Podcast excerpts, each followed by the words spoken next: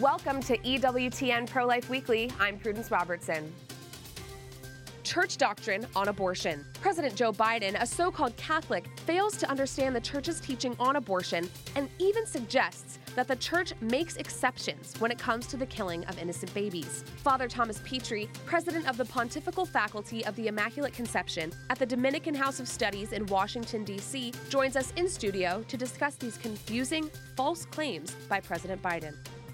Celebrating progress. We sit down with Mississippi Attorney General Lynn Fitch, who tells us what life has been like since the overturn of Roe v. Wade. She shares how her team continues to work for the unborn in her state and what receiving Live Action's Life Award means to her.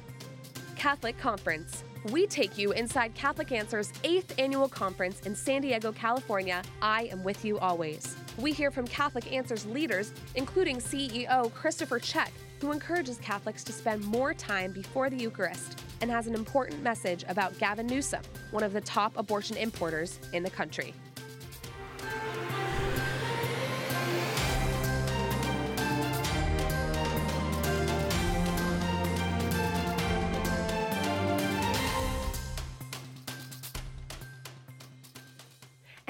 An 84 year old pro life volunteer was shot while going door to door in Michigan. The woman from Lake Odessa was speaking about Proposal 3, a proposed state constitutional amendment that would establish a new so called individual right to reproductive freedom. According to Right to Life of Michigan, the woman was shot in the back shoulder area after leaving a heated conversation with a resident.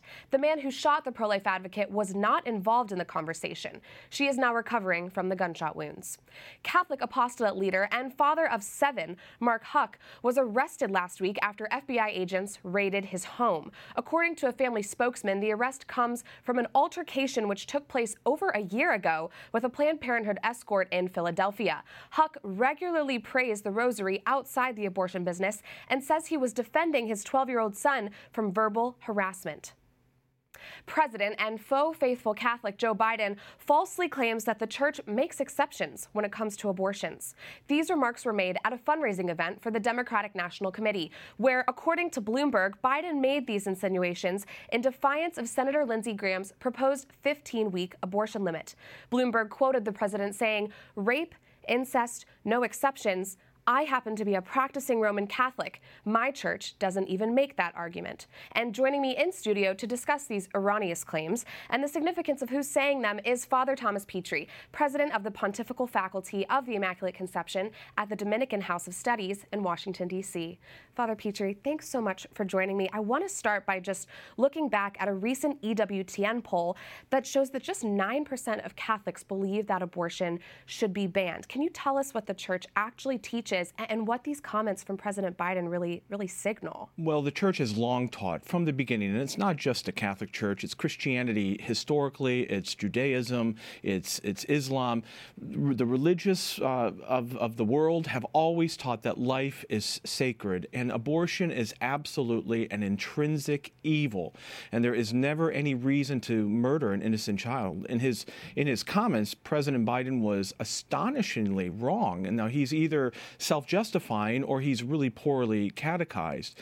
You know, the fact that 9% of self identified Catholics think that abortion should be banned and only 9%, probably says more about the fact of catechesis, says probably more about uh, those Catholics who aren't going to uh, Mass regularly every Sunday. Sure. I, I, mean, I'm sure that percentage is much higher among those Catholics. Mm, yes. Yeah. And that poll did point out that the majority of Catholics want some limits on abortion. So that is good. I think that is a catechesis gap there. You're right. And, you know, Father, President Biden, along with other baptized Catholic politicians, Nancy Pelosi, Dick Durbin, others, they continue to double down on saying these things. So talk to me about just how damaging these scandalous comments really are. Well, they, they really are scandalous, especially when you have lay Catholics in the political sphere claiming that the church teaches something which it really doesn't teach. You know, Senator uh, Pelosi, uh, or Speaker Pelosi, really said um, some years ago, and she continues to repeat it, that the church has no position on when a human life is present in the womb, when the soul enters, you know, the unborn child. That's simply not true. While it is true that some theologians historically, like St. Augustine, St. Thomas Aquinas, really debated and questioned when the embryo was significantly or sufficiently complicated enough to, say, have a human soul those saints and every saint of the Catholic Church and every doctor of the church, every teacher of the church has said, regardless of when life begins or when a human person is present, and we now know it's from the moment of conception, abortion is always wrong. St. Augustine would never have advocated abortion, and neither would St. Thomas Aquinas or any other saint of the Catholic Church. Thank you for pointing that out. And how would you attempt, Father, to reason with someone who doesn't see this issue the same way that we do. Someone who doesn't understand that inherent humanity of the unborn child, especially in difficult circumstances, you know, a difficult pregnancy where the outcome might not be clear.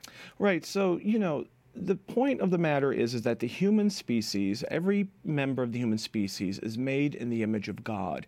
And there is, all of us, whether we ha- have the same skin color, whether we're from the same ethnicity, whether we're the same sex, whether we have the same beliefs the Catholic Church and Judeo Christian tradition believes that every person is made in the image of God and therefore has fundamental rights that can't be taken away and are not conferred on us by our government or by the majority. We want to protect that. There is absolutely no way to protect that unless you acknowledge that every member of the human species is irrepeatable, unique in the eyes of God, and in fact called to God, regardless of disability, regardless of ability, regardless of limitation or talent. Mm-hmm. Now, yes, there are difficult pregnancies pregnancies. There are going to be difficult pregnancies, and there are some real radical difficult pregnancies, such as ectopic pregnancies. And what the church, what I would want to counsel those who are going through that, whatever the solution is, it can't be a solution that sacrifices the life of the child in favor of the life of the mother. Though there are some actions that may result in the death of the child, choices and actions matter. And so the Catholic Church has a long moral and bioethical history of helping to make those kinds of choices so that a mother does not have to go on living thinking that she sacrificed her child for her own life, even if we do not yet have the ability to save children in certain difficult pregnancies. Mm-hmm, yes, thanks for clearing that up. And we have about 30 seconds left. I just want to ask you as we continue to celebrate the fall of Roe versus Wade, what do you think is our biggest challenge, our most important mission as Catholics in America right now? Our biggest challenge is to convert minds and hearts in the dignity of the unborn and the dig- dignity of every person. And I think as we move forward, and I would encourage all those involved in the political sphere to move forward in every single legislative measure that can limit abortion as much as possible until we can eradicate this evil from our country. Mm. Thank you so much for joining us, Father Thomas Petri of the Dominican House of Studies. Thank you, Prudence. It was an uphill battle to get Indiana's pro life law on the books. Now, the newly signed law faces another challenge. The law, which stops most abortions in the state and would shut down all abortuaries in Indiana, has been blocked by pro abortion state judge Kelsey Hanlon. Before being signed into law, the legislation went through various iterations as Indiana lawmakers and pro life groups were at odds about the bill's specific language. Joining me now for an update is Sue Liebel, State Policy Director at Susan B. Anthony Pro Life America. Sue, thanks for joining me. What do we know about this judge, Kelsey Hanlon, and what her motivation might have been in blocking this law? Thanks for having me, Prudence. It's great to be back on the show. Um, I don't know that we know that much about the judge. Um, we do know that it was filed in a circuit court, in a county court in a small county in southern Indiana. Um, this was an attempt to get it into the system so it would get up to the Indiana State Supreme Court. Um, and several judges recused themselves. Um, I'm guessing that's it's just a guess, but I'm guessing because in that small town, some of those judges probably knew the Planned Parenthood uh, director or they went to the same places or whatever. It's a small community. So she was a, a special judge appointed from uh, one or two counties over. Hmm. Um, what we do know is that it's perplexing um, her ruling because Indiana, uh, the state of Indiana, has banned abortion since uh, excuse me since 1835. So from 1835 to Roe versus Wade in 1973, Indiana was banned um, in Indiana, and there's it's it's never been understood that it was a constitutional right. Hmm. So she's uh, ignoring the history of Indiana law itself. And um, our Solicitor General here in Indiana coined that woke constitutionalism. Hmm. Um, so there's a lot of legal um, history and precedent to balance this on. Right, and not only ignoring the history, but ignoring the will of the people in Indiana. And we know that this law essentially shuts down all abortion centers in the state. Update us. Were all clinics shut down for a time once the law was passed? Will that continue, or are these clinics going to start reopening and performing abortions? Oh, they're back open. Um, her ruling allowed to put on the injunction to the law, so that allowed them to open back up immediately. Um, and this is the most unfortunate thing, and that is that there are there are now 161 to our best estimate babies that are dying each week in the state of Indiana because of her injunction. Hmm. So it's full on, you know, back on abortion in Indiana until this gets resolved. And um, for a time there, when it went into effect on September 15th, until she put the uh, injunction on, uh, we were abortion free. Hmm. And Sue, what comes next? Can we expect the law to be back in effect anytime soon? Well, um, the Attorney General of the state of Indiana, Todd Rokita, uh, has pledged to uh, appeal and to fight this lawsuit um, aggressively. Uh, we have no doubt that he will do that. Uh, Hoosiers know that he is very, um, a very good student of the law, and it appears that in this case, there's a whole lot of law to base this on. Hmm.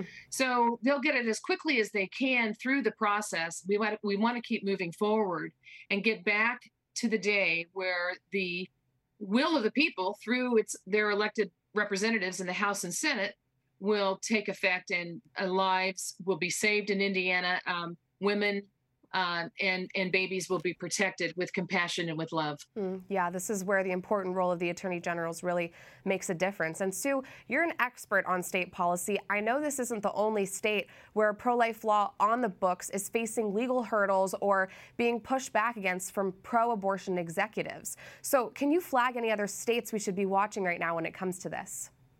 Well, um, you know, Indiana had its special session just a couple of months ago this summer after Roe was overturned. West Virginia and South Carolina have done the same. In West Virginia, they were able to come to consensus. In South Carolina, they were not. Uh, what that means then, though, is is they will go back into session, as will almost all states, in January of 2023. The legislative cycle usually begins in January. So we got a glimpse of special activity this summer, and maybe uh, we learned some lessons from that and maybe what to expect come January in lots of states across the country. So we're working now with uh, ad, pro-life advocates and lawmakers from all across the country to kind of talk about the new conversation that we're having, the new ways of legislating, the new opportunities and obstacles of legislating after Dobbs, mm-hmm. and hmm. what this means uh, politically and policy wise for life. Mm. Well, thank you, Sue. We'll be looking forward to the new year and hearing more updates about situations like this. Thanks for all the work that you do with Susan B. Anthony Pro Life America. Thank you so much. Appreciate it. We'll do.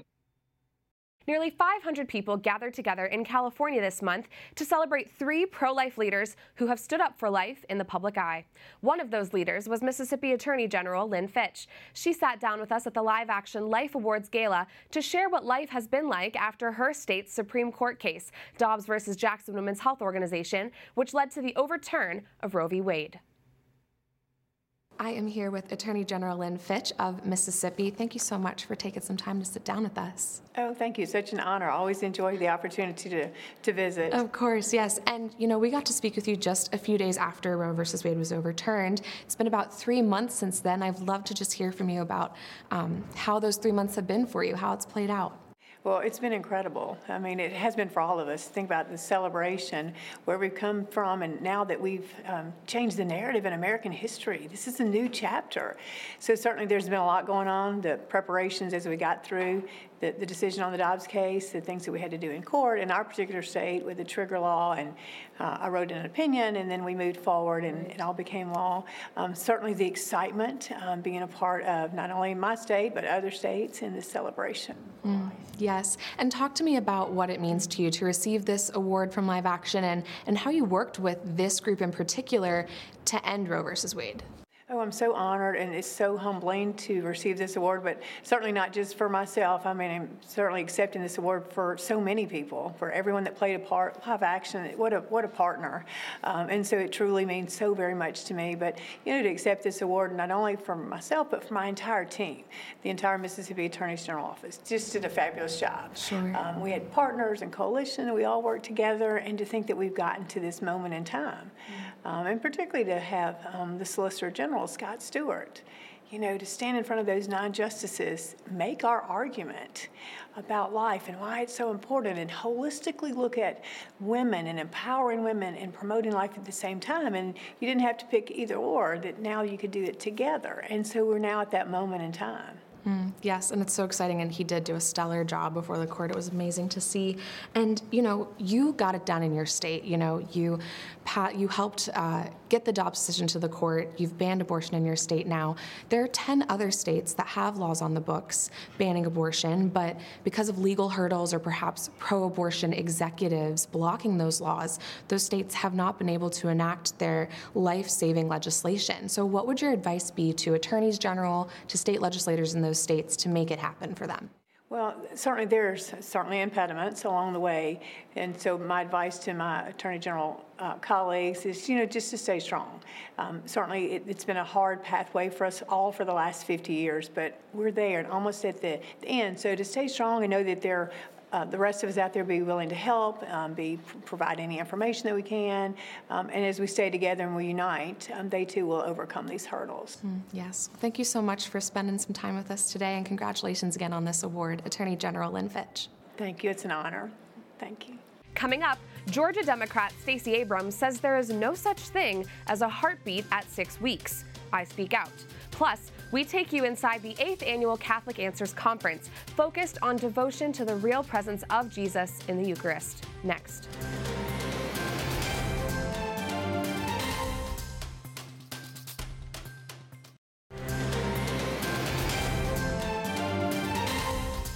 Welcome back to EWTN Pro Life Weekly. I'm Prudence Robertson. Stacey Abrams and Planned Parenthood think they can trick you into believing that six week old babies don't have hearts. That is this week's Speak Out segment.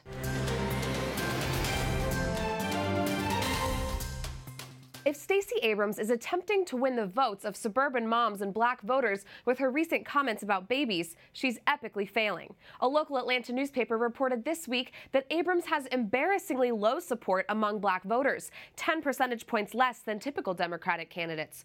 Perhaps comments like this are the reason why. There is no such thing as a heartbeat at six weeks. It is a manufactured sound Abrams is exposing that she knows nothing about babies and nothing about the true bottom line for the abortion industry, which kills black babies at an exponentially high rate. Doctors across the board agree that she's lying. Johns Hopkins Medicine states that as early as four weeks gestation, a baby's heart is beating. And doctors say that her heart will beat about 54 million times before she is born. Abrams wants to desensitize us to the beauty of our growing families, even from the first heartbeat.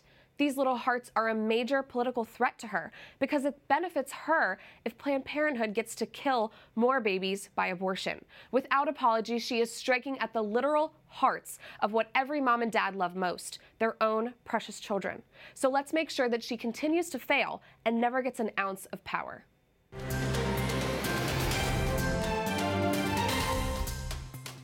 Catholic Answers, a national group based in San Diego, is at the forefront of the battle to restore Catholic values to our American culture.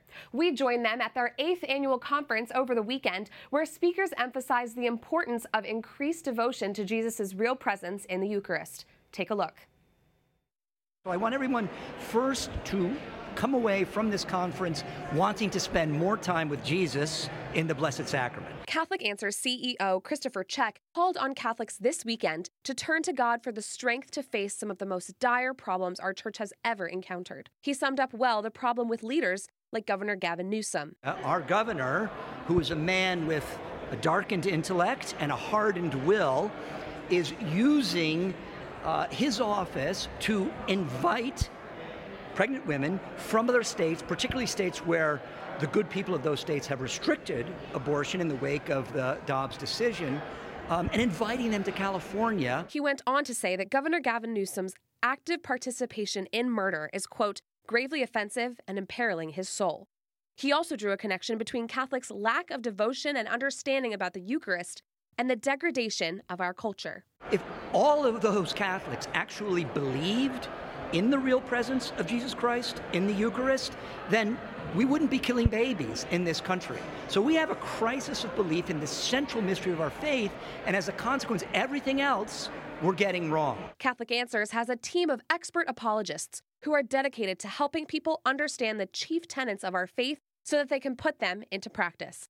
Apologist Joe Heschmeyer says that even the earliest Christians can give us guidance on how to change the trajectory of America from pro death to pro life. Look to the early Christians for inspiration because this isn't the first time we've had a culture of death. You know, when the Christians in the first and second century were really fighting for the survival of Christianity, it was in a hostile world that not only killed unborn babies through abortion, but even killed babies through infanticide after birth. He went on to say that the early Christians did everything they could to prove these practices were wrong by putting their pro life beliefs into practice themselves. We also spoke to Trent Horn, a well known podcaster and one of Catholic Answer's top apologists on the issue of abortion. He just published a booklet called Why We Are Pro Life that Catholic Answers is distributing for free to equip more people to debate the pro life position. He pointed out that even people who are pro life can fall into subconsciously dehumanizing unborn children, something we all need to be aware of. I asked them if your sister was going to kill her two year old child,